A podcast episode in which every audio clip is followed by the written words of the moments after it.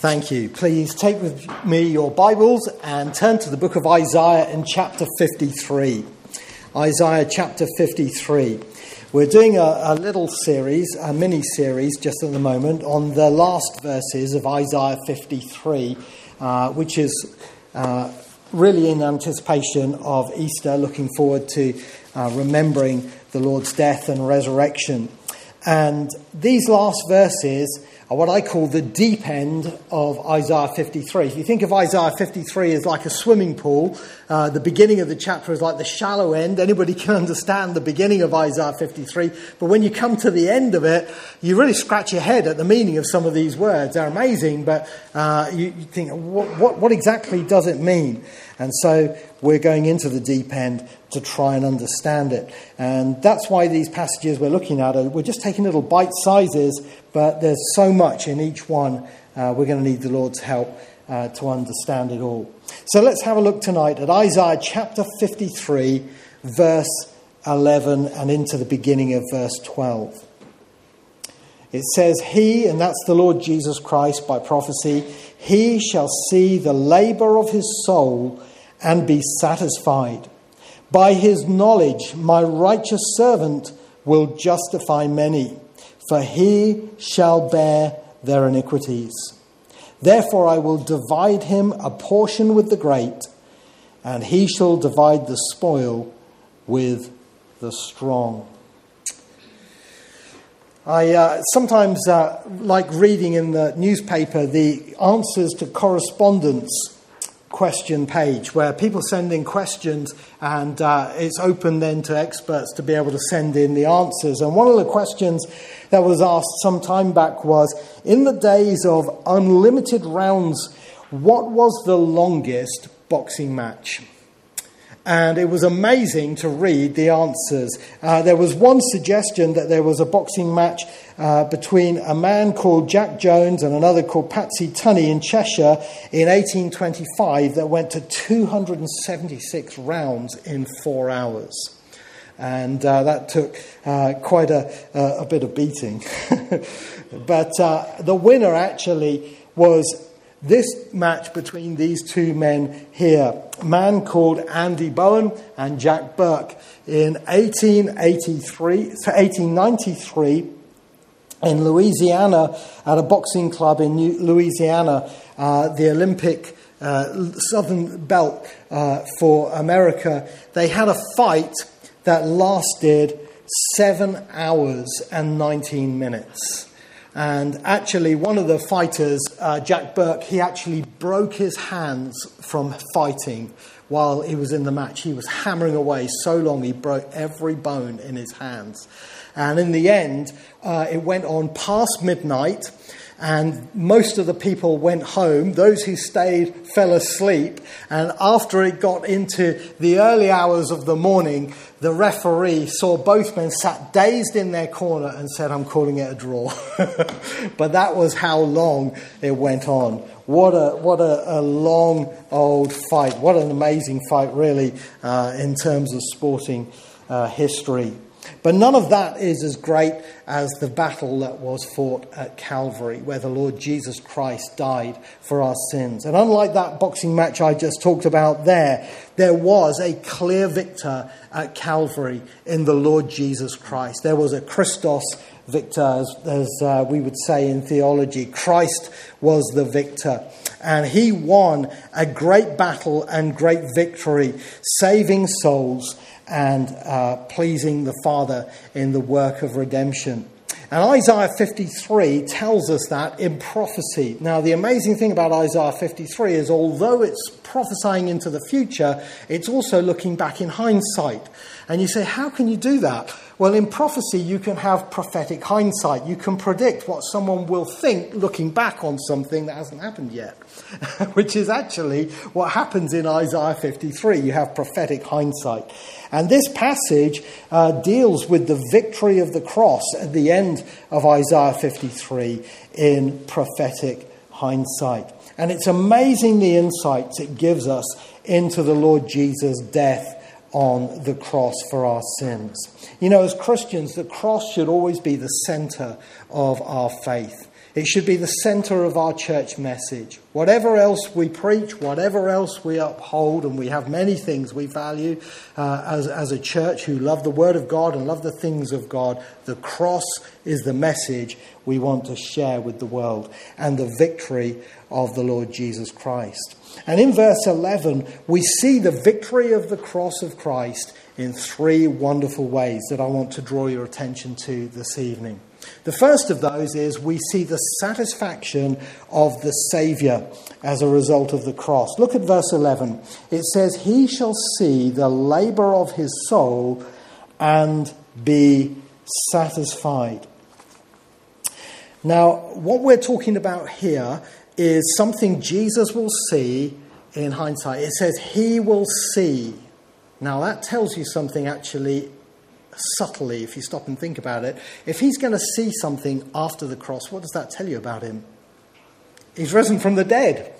It's subtle, but it's there. After the cross, after he's died, the fact it says he will see this tells you he's going to rise from the dead. And Isaiah is full of these subtle little prophecies, which if you actually read them in hindsight, it's just amazing to see how it was all predicted. But he shall see the labour of his soul. And the word labour there is the word meaning childbirth. In the old King James Version, they use the word that I love best. They use the travail of his soul.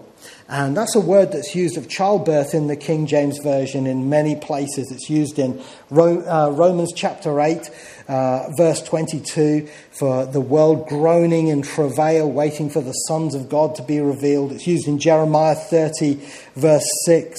And interestingly, in Jeremiah 30, verse 6, it says this, "Ask now and see whether a man is ever in labour with child." And that's speaking prophetically of Israel in the tribulation. But there is actually an answer to that question. Has there ever been a man who has been in travail, in labour with child? And the answer to that is yes, spiritually speaking. It was the Lord Jesus Christ on the cross. He was in travail on the cross. He was having children on the cross. He was bearing children. In fact, this is something he himself said to his disciples in the upper room before going to the cross in John chapter 16 and verse 30. He tried to comfort them about his going away and the grief of Calvary and what they would see and what he was going to go through. And he said this in John 16:21, "A woman when she is in labor has sorrow because her hour has come, but as soon as she has given birth to the child, she no longer remembers the anguish for joy that a human being has been born into the world. Therefore, you now have sorrow, but I will see you again, and your heart will rejoice, and your joy no one will take from you." But he used that imagery of childbirth to describe his going to the cross, and then afterwards, the joy of seeing his children. It's a beautiful picture of Calvary, and it really magnifies the sufferings of Christ and the fruit that would follow. Those of you who have had children or have been with a lady in childbirth, you know what travail means. It means agony. You know, we see all these sporting heroes who... Sorry, Justin, I'm not trying to give you nightmares. It's too late now, girl. But you see all these sporting heroes, you know, and they come limping off the rugby pitch or whatever, and the poor guy, he's going to be out for the rest of the season. Let me tell you something. If a man went through what a woman goes through to have a baby, he'd be out forever. But she goes home and she gets on with life, looking after the little one. It's an amazing achievement. But it's a huge thing, travail. And this is what the cross of Calvary is described as, the travail of his soul, not just of his body, but his soul. When Jesus died on the cross, it wasn't just his body he suffered in, it was in his soul.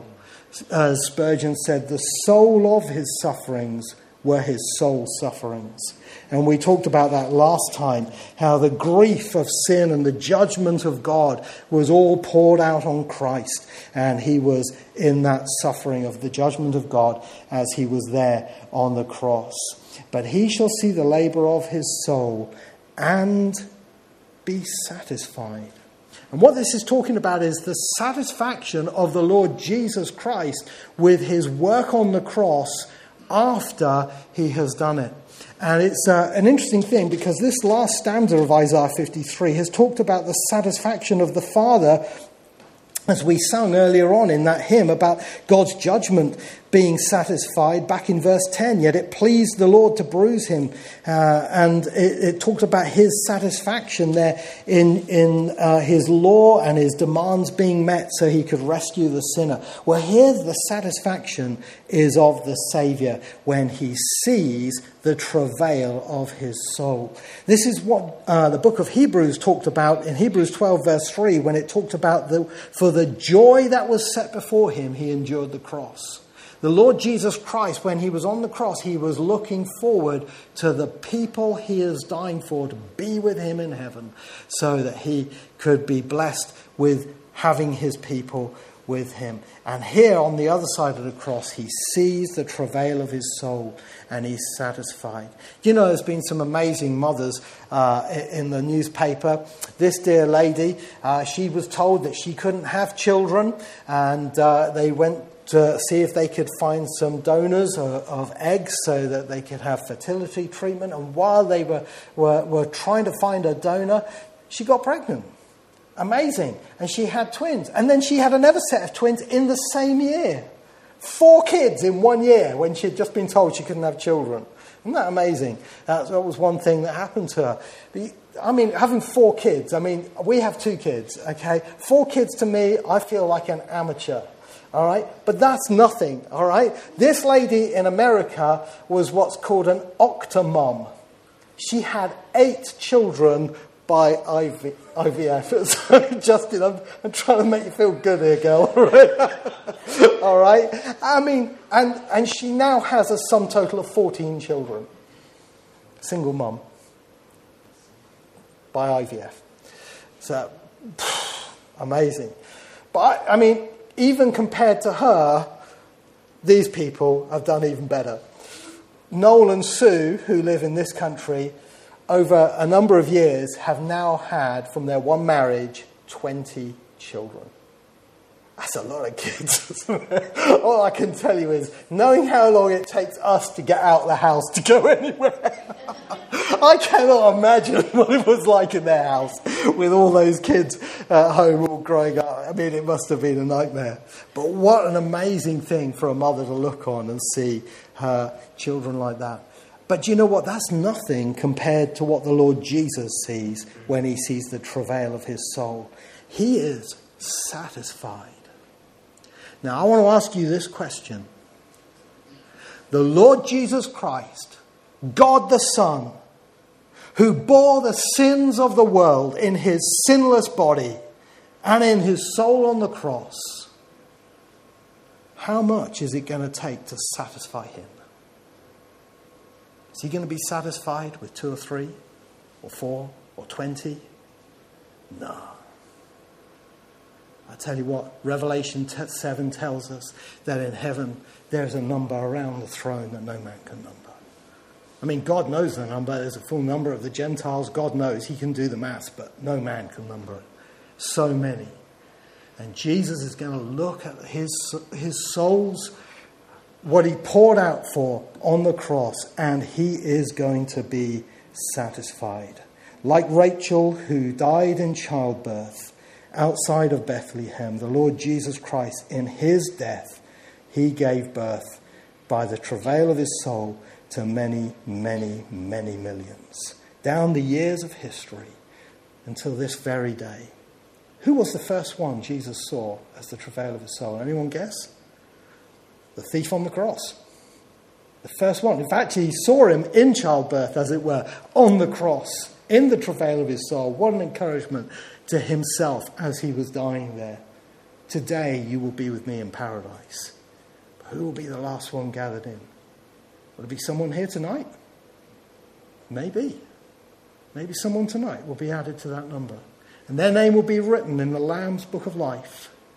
And the Lord Jesus will spend eternity reading through those names, looking at his children, and be satisfied with the work of the cross. That's the victory of Calvary. You know, I had to include this. Someone sent me this through the week, and it so blessed me. A friend of theirs went on holiday to Israel and brought them home a ceramic, or a beautiful model of a pomegranate. And because their boss wasn't a Christian, they wanted to look this up and learn about it. And so they looked up about the pomegranate, and they found a beautiful gospel message. You know, the pomegranate is a beautiful picture of the Lord Jesus. It's the fruit that has the crown on it. Can you see that? He has the crown. And the red inside is called the blood. That is actually what it's called. And you have to cut the flesh to get to the blood. And in the blood is all the seed. What a gospel picture. Isn't that fantastic? You'll remember that now. The person said to me when they sent it, they said, I thought of the sermon last time when I saw this. And I thought, I've got to share that, because that's a picture of what we're talking about tonight. He shall see the travail of his soul and be satisfied. What a victory for the Lord of glory. What a tremendous, tremendous victory. The second part of the victory is not only in the satisfaction of the Saviour, but also in the justification of the sinner. And this is the next part of verse 11. It says, by his knowledge, my righteous servant shall justify many. Now, what does this mean? By his knowledge, my righteous servant shall justify many. Well, we're talking here about justification, and justification is the work of salvation. It's another way of talking about being saved, is to be justified. One simple way of explaining this is this, to say that when you're justified, it's just as if I'd never sinned. Jesus makes me right with God, and it's just as if I'd never sinned. Now, that's just a little bit of what it really means.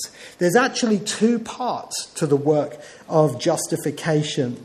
It's something taken away and it's something added, if I can put it like that. Something added is the righteousness of the Lord Jesus Christ. The thing that's taken away is our sin. And both these things are spoken of here in the remaining part of verse 11. By his knowledge, my righteous servant shall justify many, for he shall bear their iniquities. Let's deal with the added bit first of all. My righteous servant shall justify many. How are we justified? Well, the Lord Jesus Christ justifies us by giving us his righteousness. Now, you notice he's called here my righteous servant. And that's because the Lord Jesus Christ is the servant of the Lord. And the servant aspect emphasizes his humanity. He's not called the Son of God in this passage, although he is the Son of God, but he's the servant of the Lord, the one who in his human body came to do God's will. And this is what the Lord Jesus himself said that he came to do in Mark 10, verse 45, to serve not only others, but to serve his Father. And his righteous servant there is an interesting phrase. In Hebrew, it breaks the rules of Hebrew, because what it does is it puts the righteousness before the servant. Now, normally it should be the thing first and then the description afterwards. There's only one time when you put it the other way around, according to what I've read in the commentaries. And that is if this is the ultimate manifestation of a thing. So when we're talking about my righteous servant, it's saying, there has never been anybody as righteous as this one. It's not like he's as good as the others. There's never been anyone as righteous as this one. And God calls Jesus my righteous servant and says he will justify many. Now, how does he do it? It says here he will justify them. Let me explain justification for you in a simple way. My kids always cringe at me doing this. I apologise now for what I'm going to get as grief later. But when they were growing up, we used to have sticker charts. Okay, this is good parenting, all right? You've got to not only discipline, you've also got to give a few rewards, okay? And so what we did was we had sticker charts for them, and every time they did something good, they would get a sticker on the chart. You know, they did well at school, or they're, you know, good behaviour, got good rewards, and so on. When they filled their sticker chart up, then there was a prize at the end. Go and see a film of their choice, go and have a McDonald's, go and see Granny and Granda. Whatever it was they wanted to do at the end, if they got their sticker chart full, they would get the prize. Now I want you to imagine, right, okay, and you might have to use your imagination for this, but I want you to imagine Samuel's sticker chart is full and Hannah's sticker chart is empty. And he's been such a good boy, his last sticker has been put on, and he now is worthy of receiving the prize. But he peels off all his stickers off his chart and he puts them on Hannah's chart. So she gets the prize. Well, that's justification. And that's what the Lord Jesus Christ did for you and me. He took his righteousness and he put it on our account, your account. And what that means is that when God looks at us, he sees the righteousness of the Lord Jesus on our account and can find no fault. No fault at all. That's an amazing thing. This is the other side of the gospel that you hardly ever hear. If you asked a Sunday school child, why did the Lord Jesus Christ have to come into the world? They say, I want to die on the cross. That's great, wonderful. So in that case, then why didn't the Lord Jesus come down to earth as a 33-year-old man, just go straight to the cross and get it over and done with? Why did he live 33 years first? Because for 33 years, he was weaving a robe of spotless righteousness for you to wear by his perfect obedience to God's law. In him was no sin. There was nothing anybody could point at him. And when he went to the cross, he didn't have to pay for his sins. He paid for yours, and his righteousness was put to your account. And the beautiful thing for us as believers means this, that we are guaranteed acceptance with God because of the righteousness of Christ that is imputed, put on our account to us because of the Lord Jesus. My favourite hymn on this is one by August Toplady, which says this: I hear the accuser roar. You know who the accuser is, don't you? It's the devil. He comes to point his finger at you because of all the things you've done wrong. And Toplady said this: I hear the accuser roar of ills that I have done. I know them all and thousands more. Jehovah findeth none. I want to weep when I read that. God looks at me with all my wretchedness and he does not see one of my sins because the righteous servant has justified me. But here's the mystery in this verse. It says, by his knowledge, my righteous servant shall justify many. What does the knowledge bit mean? Well, there's two or three ways in which this can be understood. And this is where it gets a little bit deep, so I apologise if I lose anyone. I'll bring you back in a minute.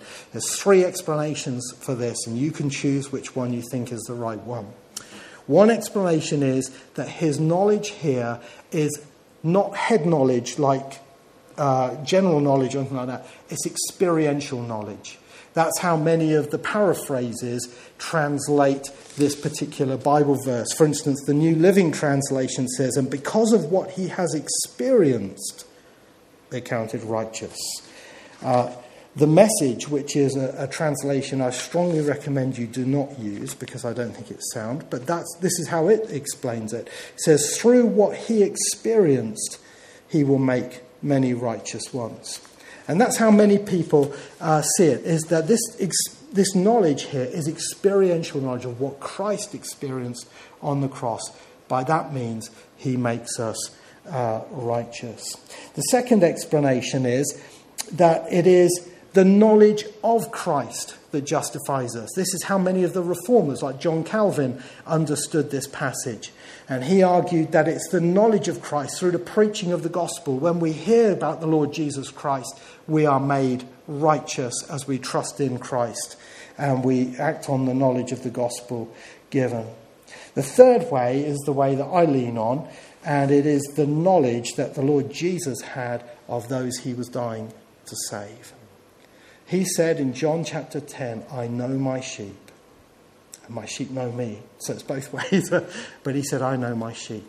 In Romans chapter 8 and verse 29 and 30, it starts off by talking about God's foreknowledge, for whom he foreknew. And then it goes on through the golden chain, talking about the different things God does. And it says, for those he foreknew, he also justified.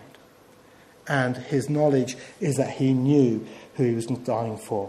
So take those three and you choose the one that you think is the one that best explains it. But it's by his knowledge, his righteous servant will justify many. The point is this: justification for the sinner was a part of the victory of Calvary. And that's what was added. What was taken away was the last part, for he shall bear their iniquities. And this is the part where Jesus does what we most commonly understand about the cross, is that he removes our sins. He bears our iniquities. Now, there's a very Jewish picture here that the Jewish readers would have understood. And that is the image of the scapegoat. You know, every year we have Christmas, and it's one of our festivals that come round every year. But the Jewish people have 7 festivals. And one of their festivals is called the most holy day of the year, the Day of Atonement, Yom Kippur. It's actually called a feast, but actually it's a fast. They fast on that day and they pray for repentance. And in the history of the temple, one of the parts of the seeking the redemption and the saving work of Israel from God's punishment was the scapegoat. And they had lots that they used to cast for the goats. And the lot that came up for the scapegoat was called Azazel.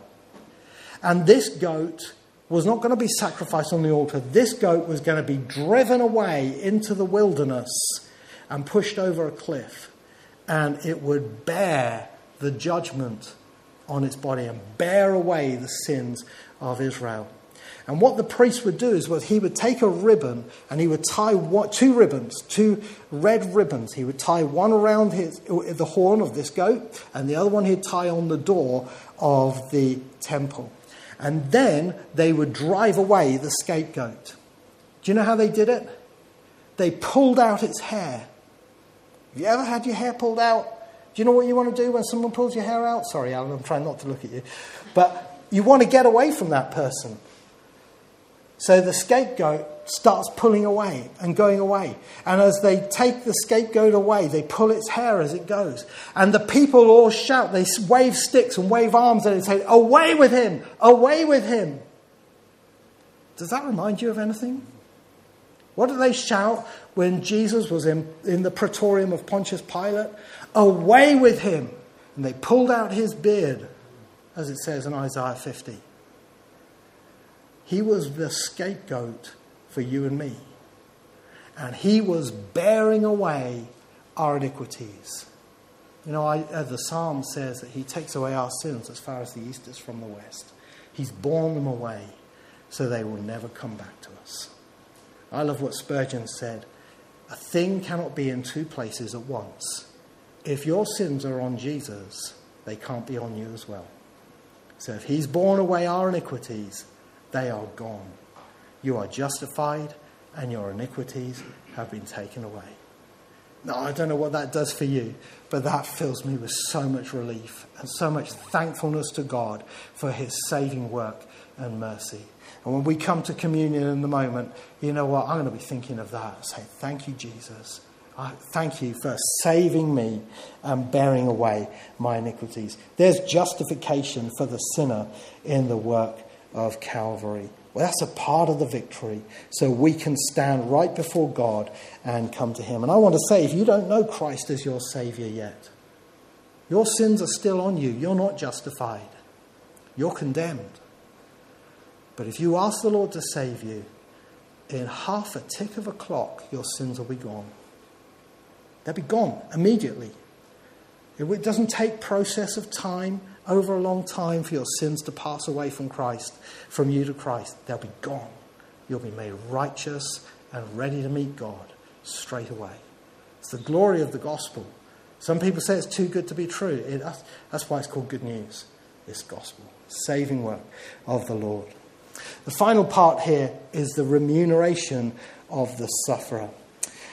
Do you know what? I read an interesting thing in the newspaper that in New England, in North America, Canada area, they were having a real lot of problems with state sewers. And so they employed some people to go down and clean through the sewers so that everything would work better. Now, can you imagine what an awful job? And they said, the pay's not fantastic, it's not the best job, but there's one perk. Anything of any value you find down there, you are allowed to keep. Do you know those boys came out with diamond rings? They came out with wristwatches, all sorts of stuff they found down there. Soon people cottoned on, there was a lot of good stuff down there. And they were getting remuneration for a horrible job. I want to tell you, when the Lord Jesus Christ died on the cross, afterwards, his victory is seen in the reward he was given afterwards. And this is what verse 12 says. It says, therefore, and this is God the Father speaking, therefore, I will divide him a portion with the great. Now, what this is saying is that the Lord Jesus will receive a reward, a great reward. Like a king has a reward from a battle and a victory, that's what it means by the great. I will divide him a portion with the great. But I love the next bit. It says, and he shall divide the spoil with the strong, or with the many. Now, the beautiful thing about this is Christ is going to receive great heavenly rewards for his victory on the cross. But as one reformer said this, Christ cannot be happy with those rewards unless he shares them with us. And that just blows me away. He divides it with the many. And there are victories, what Paul called the unsearchable riches of Christ, which came as a result of his work on the cross, which he is sharing with his people now and will share with them in the future. Shall I just tell you quickly what you've got to look forward to? This is just the ones I can think of very briefly, all right? Number one, we have the Holy Spirit. So the Holy Spirit as a result of the cross? Yes, exactly. Galatians chapter 3, verse 13. Christ has redeemed us from the curse of the law, having become a curse for us, for it is written, cursed is everyone who hangs on a tree, that the blessing of Abraham might come upon the Gentiles in Christ Jesus, that we might receive the promise of the Spirit through faith. You know, the Lord Jesus said that if anybody came to him, they would have streams and rivers of living water flowing through him. But John 7:39 says that would not be fulfilled until after he died. His cross secured the outpouring of the Holy Spirit. Like the struck rock that Moses struck, and then the water flowed, the Holy Spirit flows from Christ's death on the cross. And Christ has the Holy Spirit, according to Isaiah 11, verse 2, the sevenfold Spirit, and he shares the Spirit with us. And that's a blessing which you cannot put a price on. The help he gives to live the Christian life and to know the Lord in a real way. Second blessing I can tell you about is the kingdom.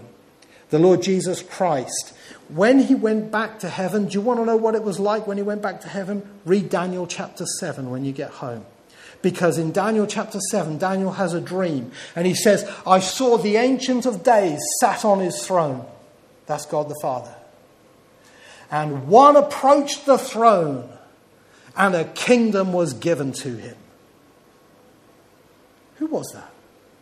That was the Lord Jesus Christ after he ascended up into glory.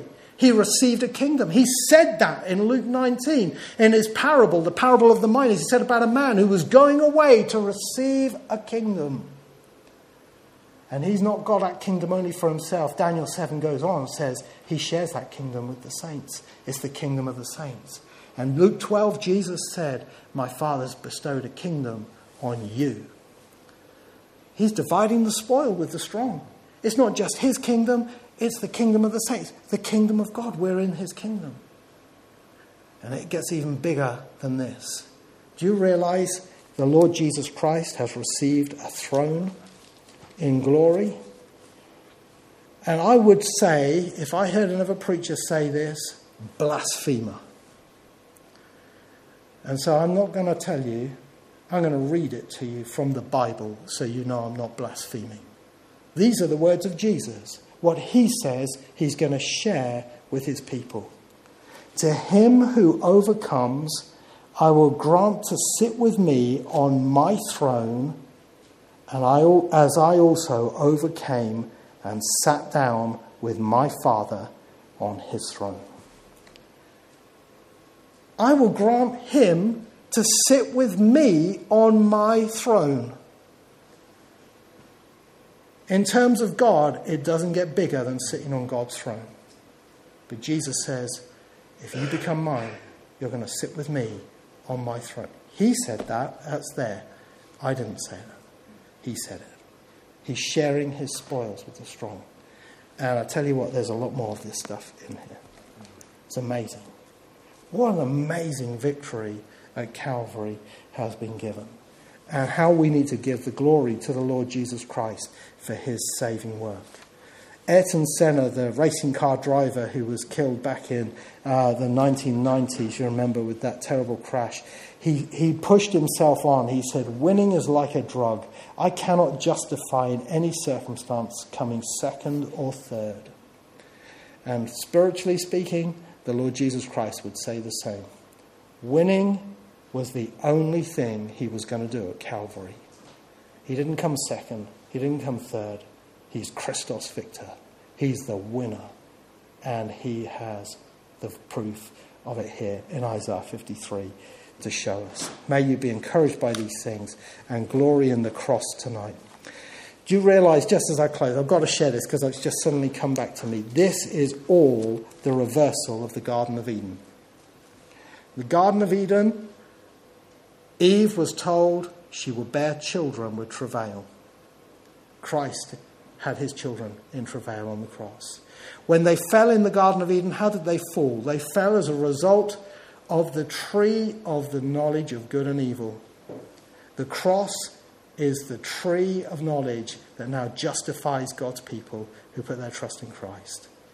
And in Adam, we lost all the blessings, but in Christ, we receive all the spoil. Praise his name. Amen.